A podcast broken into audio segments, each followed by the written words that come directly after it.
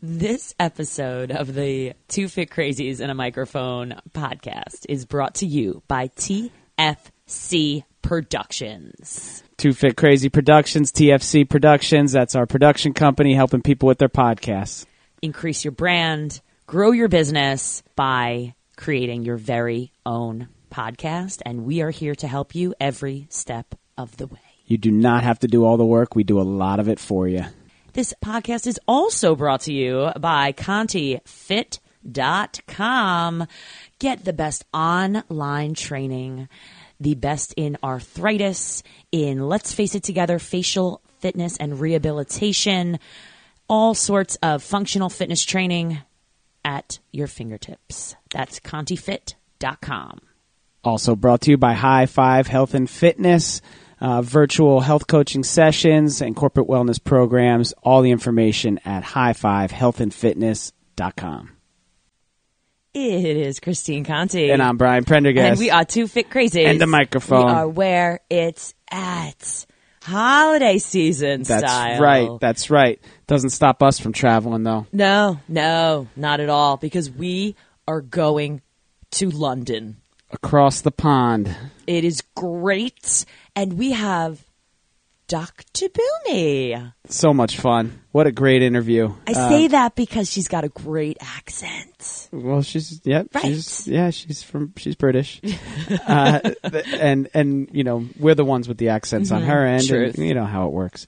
But awesome. Dr. Boomi is a food addiction coach. And food addiction counselor soon to be.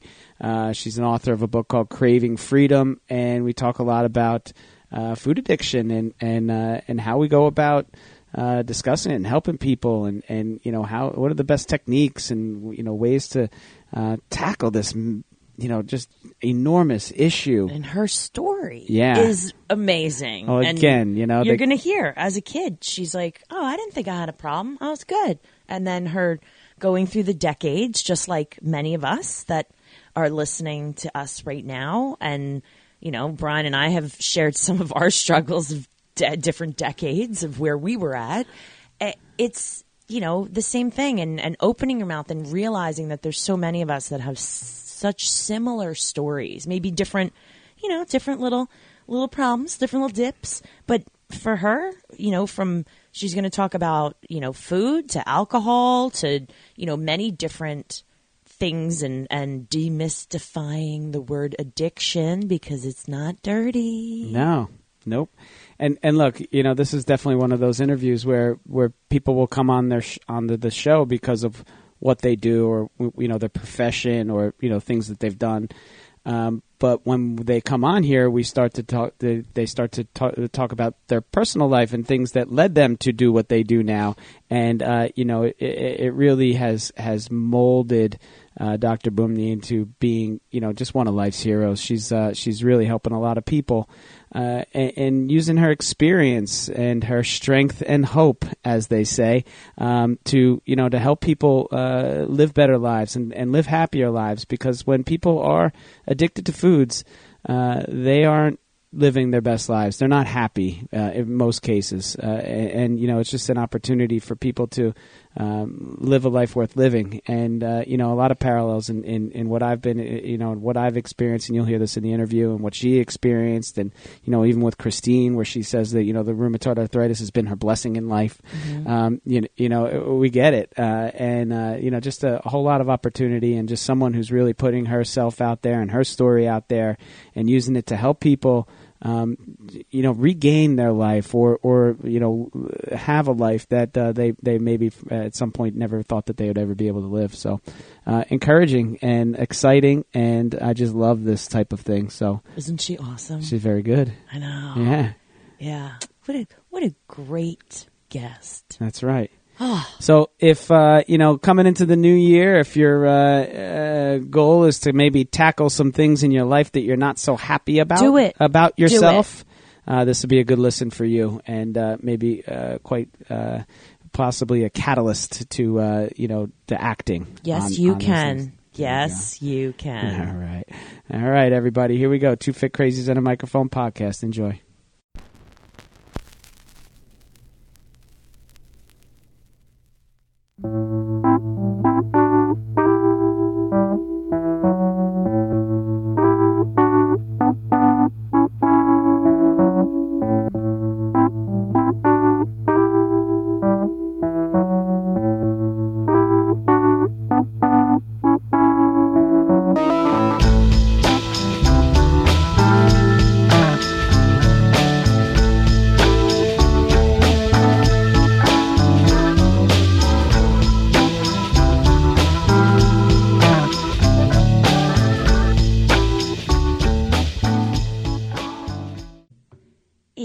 Christine Conti. And I'm Brian Prendergast. And we are two fit crazies. And the microphone. We are where it's at. How you doing, Brian? I'm doing well. It is the holiday season. Oh, it sure is. And I think that our guest today, who is amazing, I honestly think this is a really good fit for the holiday season. Yeah, that's right. How appropriate. And Dr. Boomi, how are you? I'm very well, thank you. And yourself? Fantastic. Doing well, doing well. Now, where are you coming to us from today? I'm coming from London, United Kingdom. Unbelievable. Yeah. That's right. It's an international podcast today. It is. It is. That's right. We're, you know, where were we? A couple weeks ago, we were in New Zealand. We're in New Zealand. Yeah, not just not just our listeners, our guests as well. Yeah. Global. That's right. Love it. So tell our listeners today, and we are fascinated too about this. What are you up to? What is it that you're doing right now? What am I not up to? I'm a food addiction coach, and I've been a food addiction coach since 2017. Right now, so much is happening in today's climate. There's a lot of chaos, and you know, disordered eating has just gone off the Richter scale. And so I am very, very busy helping clients who are struggling with various disordered eating patterns, from binge eating, emotional eating, simple overeating to, you know, full-blown food addiction. So it's been a very busy time, unfortunately, for many. And I'm just here to help serve in any way I can. I've just recently released a book, which was released on the 1st of December. That's called Craving Freedom. And it's my method, the R4 method, to overcoming food addiction and compulsive eating.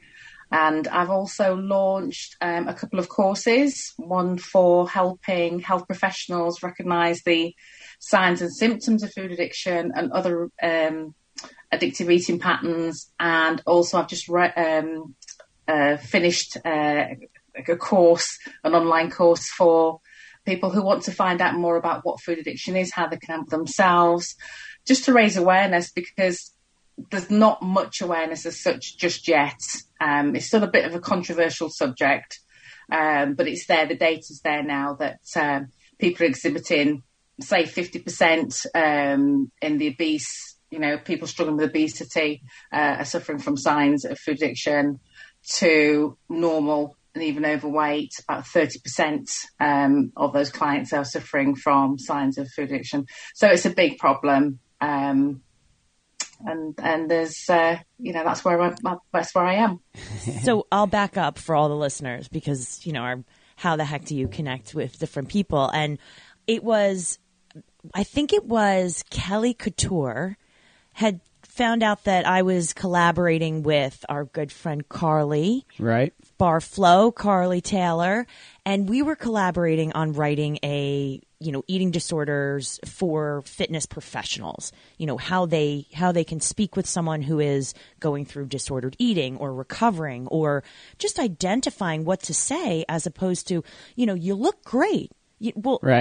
As opposed to, it's so great to see you. And, you know, we explored how to speak to people, and words matter, and, you know, the psychology behind, you know, what we should be doing. And Kelly was like, hey, have you ever talked to Dr. Boomi? And I was like, I've never heard of her. And of course I had to reach out, and we connected, and I am just fascinated with some of the things that you're doing. And I think, I mean, our listeners and everyone, I don't care if you're in fitness, you're not, whatever you do, this is important, because I truly believe, I don't know how you feel about this, I think everyone has disordered eating.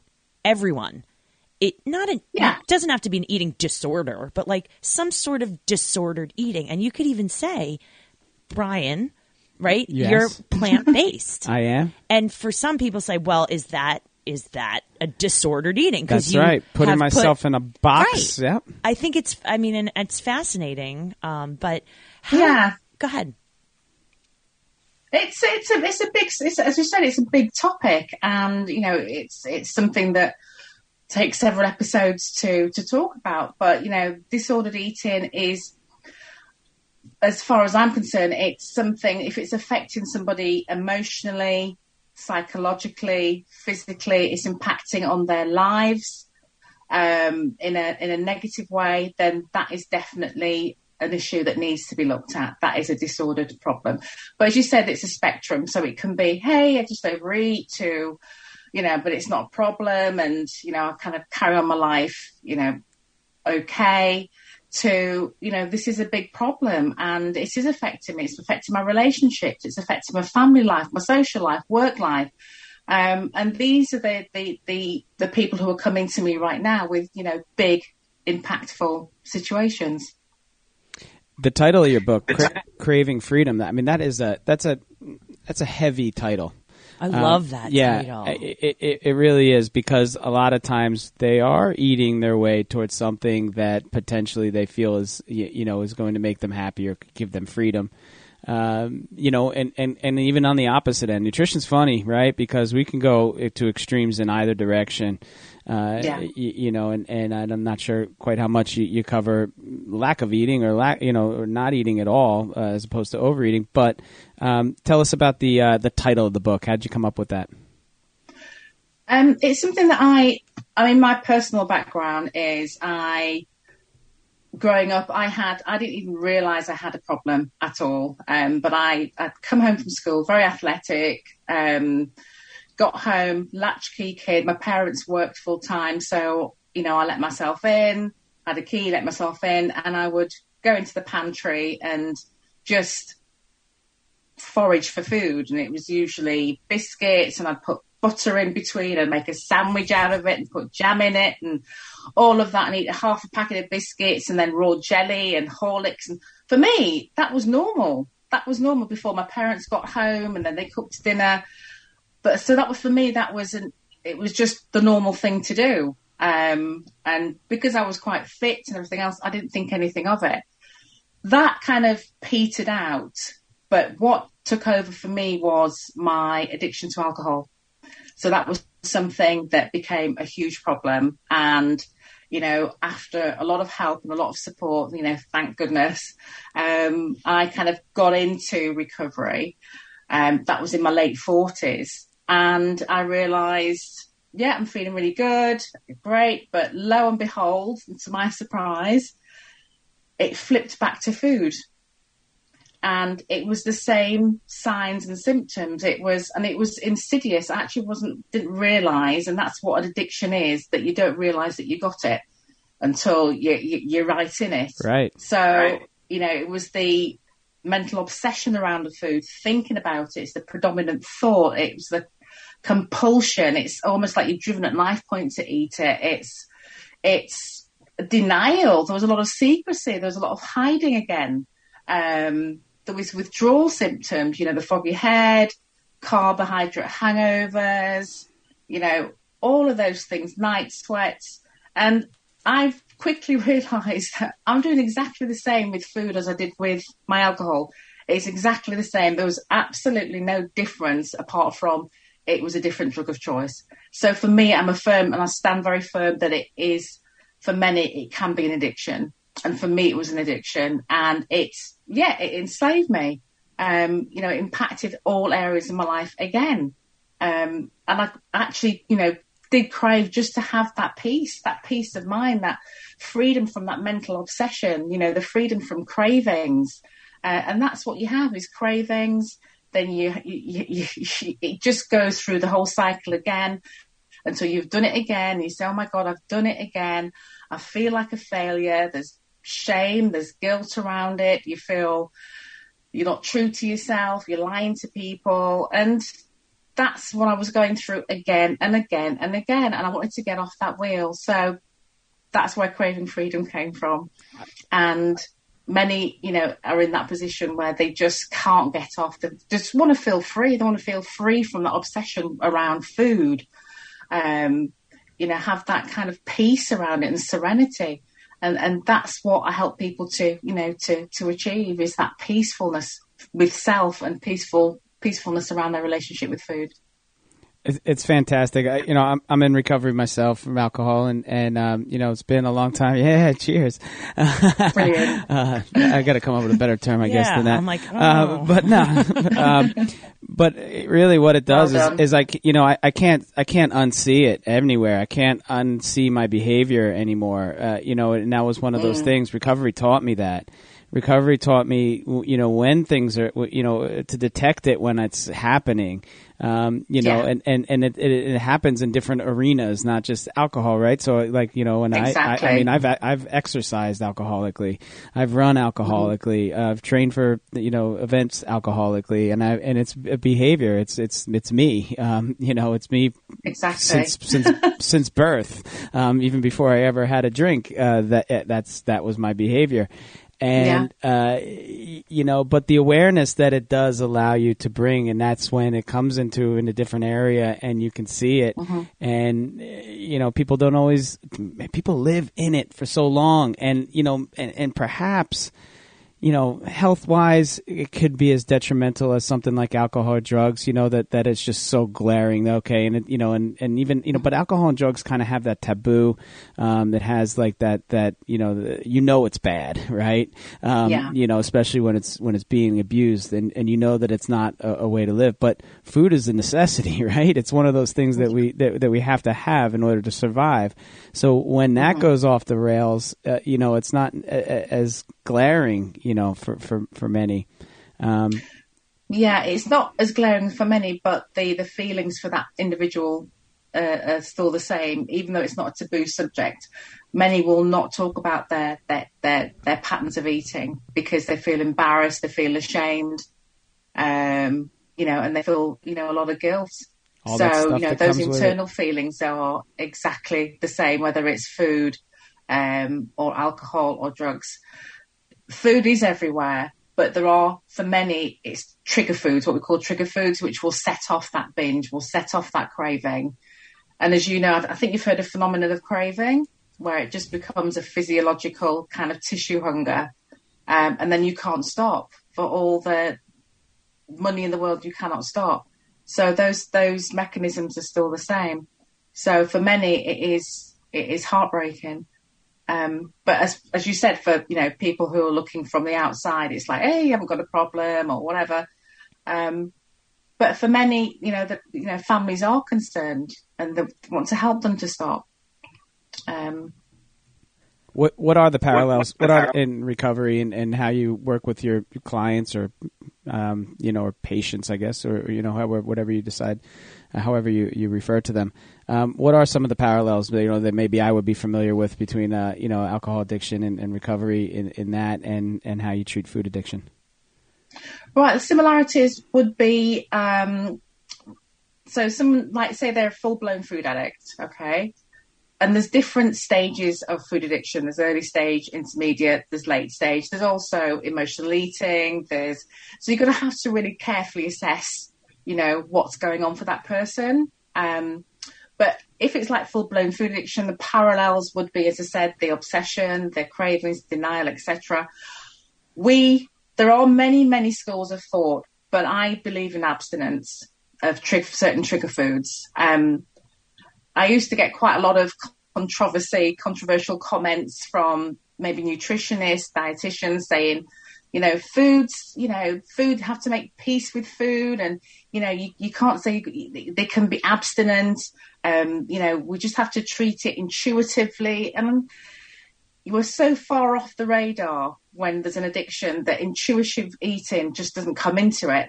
And so for me, just for today or just for that week, we look at starting off with an abstinent food plan, which is just removing those trigger foods, those that start the cravings, kick it off. And we provide and co-create a lovely, nutritious food plan that doesn't leave that person hungry or craving or anything like that. It nourishes the body, it nourishes the mind. And then we start to look at, funny enough, I'm becoming a 12-step counsellor. So that is what I'm training in right now. So it's back to the 12 steps, which I you know, I firmly believe saved my life in alcohol and is helping people today. So, you know, the 12-step role for me is what's important, and looking at the steps. But for someone who really doesn't maybe want to look at the 12 steps, we'll look at an abstinent food plan. Then we'll look at installing what I'd say is daily check-ins, looking at issues around food, issues, daily issues, what solutions can we come up? So it's that kind of solution-focused therapy. We're looking at kind of a progress mindset so that we can deal with life on life's terms. We can start finding those coping mechanisms. We start checking that they're abstinent every day, so they're checking with me every day. We'll look at the issues. We'll look at what they're grateful for. So we do that on a daily basis, and then we have a kind of weekly check-in, or maybe twice weekly. I'm also a big believer, which helps me an awful lot, is the holistic side. So, for instance, for me, I'm a trained Reiki master, so I really, you know, believe in the energetic side of recovery. So the emotional, the mental, the physical, the spiritual, and the energetic. So that's involved in things like Reiki. I actually like crystals as well. They're lovely. Tapping, emotional freedom techniques. So whatever that client needs, you know, I'll intuitively kind of go, well, what would really benefit you as well? So it's not just the addiction model and the 12-step. Mm-hmm. I put all this, because these are all the things that helped me in my recovery. Really happy recovery. And what I'm doing today, and I'm so grateful. So this is what I teach, is what I did for myself. It's amazing. It's beautiful. It's awesome. And what's really important too, that, you know, we didn't say, is that, you know, the word recovery in and of itself, are you ever truly free? You know, it's something that you always will have with you, and, you know, it's like history. We need to look at the past in order to best move forward and have that, you know, mm-hmm. you said that progress mindset. How do we get that? Mm-hmm. We get that through looking in our past and learning from what we did. And mm-hmm. I'm curious as to, you know, for you saying, you know, what, you know, was there that line in the sand? Do you think of yourself as, you know, every day I am a warrior, and, you know, every day I am taking one step closer to that freedom? Is mm-hmm. how do you translate that to the people that you work with? I'll just say it is definitely a day to time, and it does get better and better. So, you know, if I look at myself even a year ago, and I'm 14 years sober, you know, and 13 years, you know, food free. I'm 14 years sober too. Life just gets better and better and better and better and better. And you have a mindset of, you know, I can do these things now. You know, I'm not stopped by alcohol or food or over exercising. That, you know, I wake up every day and I feel really grateful. And, you know, I write that gratitude out. And I know that if I stop doing the things that I'm doing, that I may go backwards. And I don't really want to take that chance. And it's all so easy for me now. So something that had to put a lot of effort in at the beginning, you know, became, you know, and is now something that is part of what I do. And it's every single day. And I love it. You know, I never, ever had that feeling of freedom, you know, up until my sort of early 40s, you know, and I didn't have that feeling of feeling enough or good enough, or and this is somebody who's, you know, a doctor. You know, these are all the things, you know, my thinking just got me into trouble all the time. So I needed that support, you know, and I'm offering that support to, you know, my clients, that, you know, sometimes the best thinking doesn't get you anywhere. And today I still have somebody I can, you know, talk to and say, you know, and they go, for me, nah. So I never, ever take it for granted, but as a result, I'm living the life that I really, really wanted to live. I left my dental profession as a surgeon, you know, going fully into being a, you know, a coach and a counsellor, and I absolutely love my life. You know, my children brilliant, love me to pieces. I'm a great mom because I'm there for them. I'm present for them. I'm present for my parents who are elderly now. I have a new partner who, never thought, always disastrous relationships. I was always in drama. And that's not like that today. It's a story similar to many that I've heard before, and hearing it never, it never doesn't put a smile on my face because I get it. I know exactly what you're saying. Mm-hmm. These are better days. And taking it and as a 12th step of taking it and helping other people with it and being of service and living the way that you are now and helping people in a similar but different area is exciting to you. And I guess you get to call it work, but what it is it just sounds like it's something that's exciting to you, that you just get to help people every day, and that's good for everybody. Yeah, thank you. You're welcome. Yeah. And that's what we get to do. I think 12 steps for everybody, to be honest. Oh, of course. No, I'm like it's advantage. I think anyone. It's a spiritual program. It's for anybody. And I think that taboo, which we talk about taboos and addiction and everything, it's a name. It's, people say, oh, call it addiction. Well, what do you want me to call it? Oh, dysfunction, disorder. They're all still, it's still a serious topic. And, whatever you want to call it, it's, if it quacks like a duck, it's a dog. Tell us right now, what are you seeing? I'm curious as to your perspective on what's the, I hate to say it, the hot disorder, the hot topic that, that you're mostly seeing right now above some others. I'm curious about that. Stress eating. Okay. Mm. Huh. Yeah, stress eating's a biggie. And I suppose with what's happened with the pandemic, and there's an awful lot of uncertainty. We were in lockdown quite a bit. So people, and we're going back into working from home again. We've just been given because of the variant, people are going back to working from home again. So it was that isolation, and It was just a bit chaotic, really. We had homeschooling and families getting on top of each other. And so stress eating was the main one. And stress eating and relationships, breaking down. It was a bit mad. So it's stress eating and just recognizing, the fridge is behind you, or, yes. And people are just not being able to cope and so surprised that they can't stop. I'm using all my willpower to stop, and I can't. I'm still having what I want. I'm still going out and getting my donuts or whatever, and I can't, and it's that utter panic. It's like, what's going on? Why can't I stop? Why do I feel like it's ruling me? And it's getting people to understand that let's have a look at other different methods for, coping with stress that's non-food related, helping them to recognise, is it hunger or is it stress?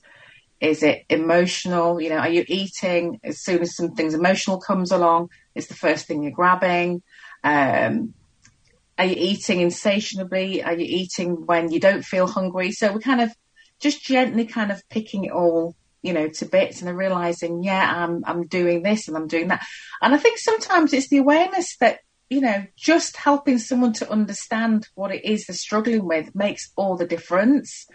Just increasing that person's awareness, and then just some very simple strategies, simple coping mechanisms that will just help turn it around. So it might be, what would I say? Like, say if you're bored or, fatigue, what can you do that, a little pastime that you can have, simple as that. Are you thirsty? Are you, thirst and hunger are very, very similar. So it's all the simple checklists of, are you hydrated? Are you having, 3 meals a day? I say 3 meals a day, your protein, just 3 meals a day, no snacking if we can help it. Make sure you're hydrated. Again, we talk about gratitude. So I get them to do some little things, little coping mechanisms, and it's just enough to turn people around and go, I feel sane again. Thank you. Yeah, so those are the most common ones that I have. But as I said, you know, with stress eating, it affects so much, you know, family life, coping with deadlines, coping with life in general. So, you know, and we don't want it to tip over into a proper disordered eating pattern, such as bulimia, binge eating, food addiction. It's been, you know, like you said, with everyone being right on top of each other, the thing I saw in myself was, you know, the kids were home. You know, I've got three boys and they, you know, they have their snacks and they'd eat half of it and I'd eat the other half. And I've got three kids. So I'm eating, you know, I'm eating three halves you know, all together. And one day I said, my one son loves fig Newtons, right? So he's eating the fig Newtons. And they're delicious, right? They're delicious. They're tasty. They're tasty. They're very tasty. And I'm like, you know, I'm looking at it. I'm like, I've had these every day for as long as I can remember. I've had one or two of them. And I was like, that's it. Like, boom. Like you said, you know, abstinence is the only way for me. There's no such thing as a little bit of, you know, a little bit of active alcoholism is no good for me. Right? Right? So, just like, a little bit of drug use. Like, you know what I mean? It's like, I'm either in recovery or I'm not. And I looked at it in the same way. And again, you know, 12 Steps has given me the toolbox that I can use to recognize these behaviors and do now what's, you know, what do I have to do there? And now that they can be around, but that's the one of those things, the mindfulness of the routine, or the, you know, the mindlessness of the routine, you know, that we just got locked in on. And I mean, look, I have a very active family, so we were active, and it wasn't necessarily where we were, you know, housebound for, you know, the better half of a year, you know, that it wasn't necessarily that. But it was just kind of everything else that was coming with it, and being on top of each other and things like that. And most people, you know, they get in a rut like that, and they're not looking to get out of it. They're looking. No. They're just saying, "This is it is what it is. It sucks. I'm gonna blame the government. I'm gonna, you know, do all this stuff." Yeah.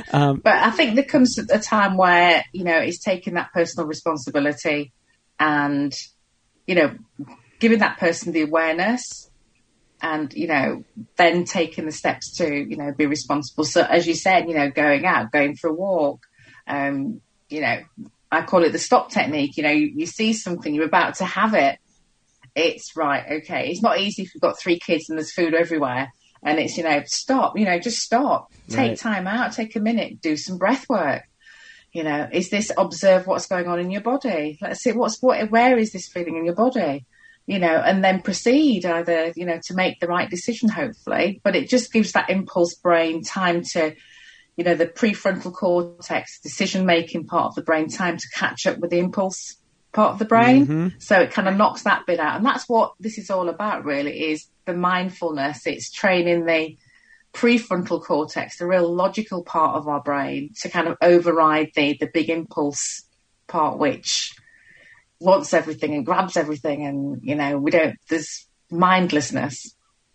What would you tell people that feel that there's still this stigma attached to, you know, well, I don't really want to say anything, or, you know, there is a lot of shame behind it. And, you know, for someone to reach out to you for help, that takes a lot. What are some of the, I mean, maybe some pieces of advice that you have for, you know, loved ones, or, again, you know, Brian and I work with a lot of people in the fitness and wellness arena. What are some pieces of advice that maybe we could take away to refer people to someone like you? I'm not quite sure what you mean. So are you saying you mean your clients or people that you know? Or? I mean, it could be your loved ones. It could be clients. It's, you know, because there's a lot of, you know, again, when you talk to someone, no one wants to be called out. No one wants to hear that, you know. Can I frame it? Yeah. What's the best way to let someone know that you can help them, or that, you know, you understand that they might need some help without hurting them? Right. Yeah, it's simple things like, you know, do you feel that you're finding it difficult to, stop eating. Do you feel anxious when you don't eat and guilty when you do? Those little things, just like little simple questions. Are you eating when you're not feeling hungry? Or, all those things that maybe, you do need, some assistance to help you. And if it's becoming, a real problem, then, there's people to reach out to. And there's lots and lots of people now, whether it's food addiction counsellors or eating behaviour psychologists, that are there to support. And there's lots of peer support groups as well. But if somebody's feeling, shame, they can actually, just give them the details and just reach out. I'm just curious as to, one of the biggest questions, when Carly and I were writing the Eating Disorders for Fitness Professionals, was that people don't, they think this is really uncomfortable. It's an uncomfortable topic. So we're just not going to say anything. And, it's not okay to not say anything. And, what totally. Are there any, and I think of the power of words. Are there any certain words or anything that you would say, don't ever say this to this type of person? Number one thing I would say is that it's not about willpower. If we're going to get help, that this is not to do with willpower, that you're a failure or anything like that. This is a disease. This is it's a disease, and this is where you need help. So I would never, ever say to someone, or when you hear people say, they say I'm lazy or greedy or anything, this is nothing to do with that. This is just something to do with, the neurochemistry, and it's nothing to do with willpower. Right. Yeah. It's to do with if you need help. That's how I would say it. But usually I get kind of recommendations and they come to me anyway. So, but that's what I would say is this is not your fault. Yeah. This is a disease. You'd look at it the same way that you would treat any other disease. If someone had cancer, you wouldn't shame them about it, or you wouldn't, or you wouldn't approach it in a different way. You'd offer help. Yeah. Right. Yeah, totally. Yeah. And I feel also this is where, demystifying the word addiction, I think, is very important now, because we are living in a self-soothing society. We are now primed for addiction because of the stress levels that, the general population are having now, that, they're either reaching the gambling, drinking, eating, cell gaming, phones, video, cell phone. Everybody is now, a lot of people are now in that addictive mode. That impulse brain is now primed and ready to go. So, talking about addiction and generalizing it, so people kind of go, oh, so that's an addiction, or that's an addiction. What is an addiction? It's an addiction pathway of the brain. It's the reward system that has been hijacked. So it's a neuroscience thing. If we could explain it in a kind of neurological term, simply to a lot of people, then it would help people. People like talking about their brains. People are interested. So to be able to kind of demystify addiction, I think, is my main purpose. So I would talk to a lot of people about what addiction actually is. And it's not a dirty word. It's the opposite of connection. You're isolated. You feel like you're the only person that has it. And it's not. Millions of people have it, and you don't have to be the stereotypical person in the street, or drunk underneath the bridge, or whatever. These are all the things that kind of frustrate me a little bit, and I just love to talk about demystifying it, so everybody kind of goes, I get it now. I just love the fact that for everyone that's out there, and I honestly believe this, and although I do think that we all have our whatever, fill in the blank.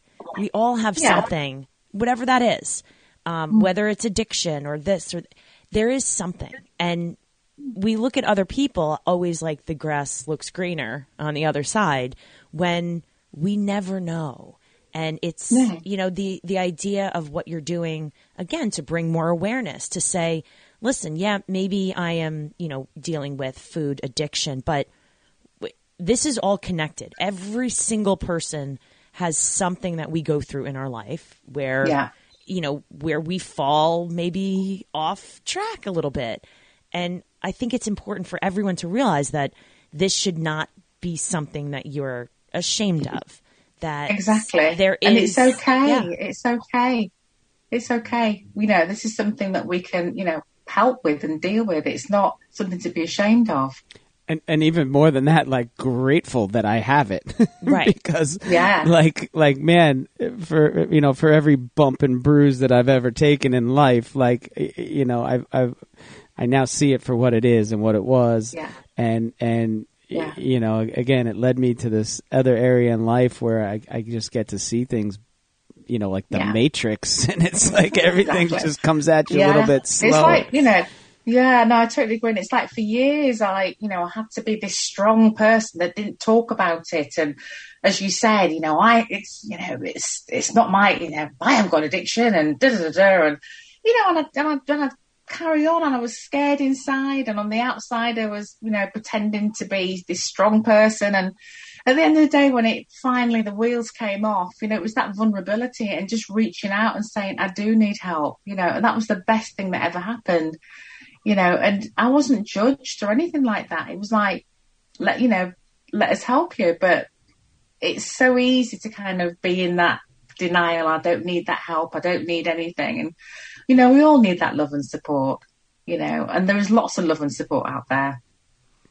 I remember walking into an AA meeting. It was one of my very first ones, and like, you know, half my old neighborhood was there, and like they were the ones who were doing, well for themselves. You know what I mean? It was like the ones that were like respectable, you know, members of society now, and it's like, all right, you know. And I'm not even talking about like some open meeting. It was a closed, one. You know, everybody was there, and you know, I knew I'd come to the right place. That's for sure. It has no, well, there's no discrimination, is there, when it comes to, you know, an addiction. It can hit any walk of life, you know, any ethnicity. It's, you know, it's not peculiar to one particular, you know, person. It's that's the out facts. There. Right. So tell us a little bit about how you structure things. Do you ever bring people in with groups? Is it strictly one-on-one? How do you handle and work with them? Yeah, I work with training health professionals. I work in you know, we do some group work, and we qualify. So with individuals who are needing my help or struggling, it's one-to-one at the moment. I am now setting up a group in the new year online. So it'd be an online group coaching, an 8-week online group coaching program. Cool. Which I'm setting up. So how does it work with the you know, you said educating the health professionals. How is that taken? How is that how's the information absorbed by them? Very well, actually. And because I'm a dentist by profession, my original. But you know, the dentist. You see, the professions are starting to wake up. They're so behind. Right. They really are. And I'm working for sort of public health. England, and we're putting together something for dentists especially around sugar, because many think, oh, you just say this and this and this, and the person will stop eating. So, well, that person may have crossed the line where it's an addiction, so what do you do? Simple things, etc. But I'm liaising with fitness professionals, nutritionists, teachers, which is great, nurses.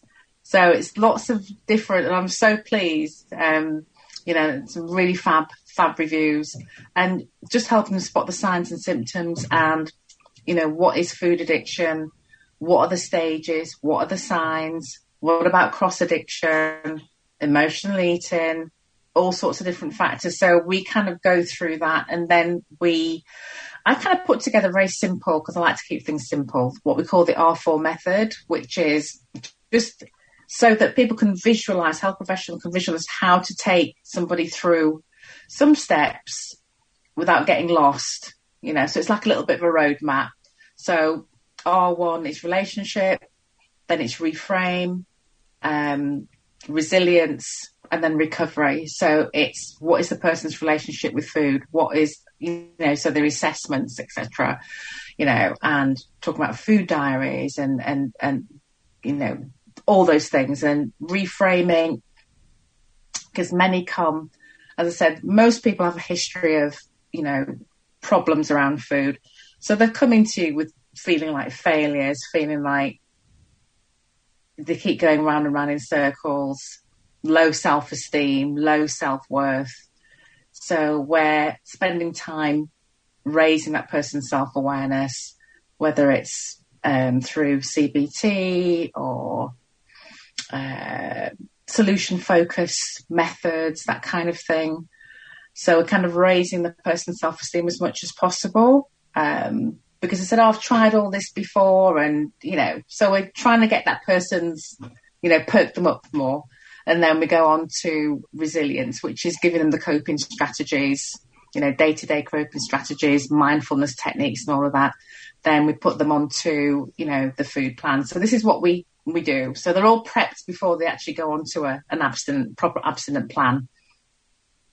And then we take them through the whole thing together. So that's what's helped professionals, just simplifying it for them. And they find it very helpful.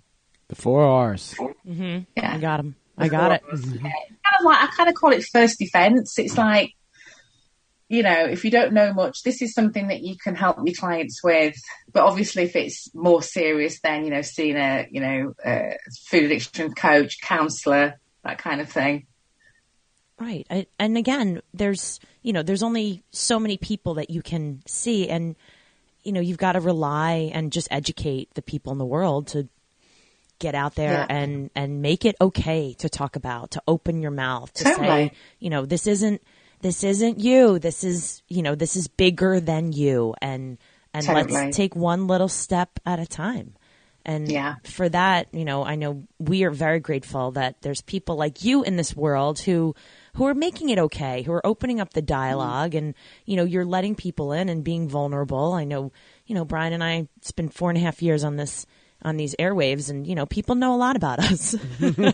And, you know, and many people will say, you know, wow, you talked about this, or you did this, and I couldn't have, you know, done a podcast or said that. And I said, well, this is who we are. This is who we are. We're not going to lie, yeah, and say that, you know, we're not sad about this, or went through this, or got knocked down because of that. This is who makes us who we are. And if, yeah, we can, if there's people that can out there can relate to us and our stories, and maybe that's realize it, that they're going to be okay too. Yeah. You know, then absolutely, we're doing our job. So yeah, can you tell everyone where they can find your book and your courses? Yeah. They can, I'll send you a link, but you can find it on Amazon. Okay. And Craving Freedom. It will just come up. It was #1 bestseller in Kindle. Yeah. Yeah. Awesome. Yeah, it was. Kindle at the moment. It's going to be paperback. We're launching the paperback on Monday the 21st of December. So it's called Craving Freedom, the R4 method to overcoming food addiction. I love it. Amazing. And your courses, how do we access them? On my site, www.thefoodaddictioncoach.co.uk. Okay. And all the programs are up there. It'll all be in the show notes, audience. Just take a look there. Yes. Start clicking, buying, all that. And by the way, just give a shout out of your Instagram social media handles too, everybody. Listen up. At The Food Addiction Coach. There it is. There it is. Simple enough. Yeah, that's how I like it. Well, before we go, by the way, we are wishing you not only a happy holidays, but a happy new knee. Yeah. So for everyone out there, so tomorrow, what's happening? Tomorrow, I'm going into hospital and having a full knee replacement in the morning, and hopefully, yes, walking without a limp after that. So all right. I'm looking forward to it. And again, you see, you know, I'm just very, again, gratitude. You know, I'm very grateful.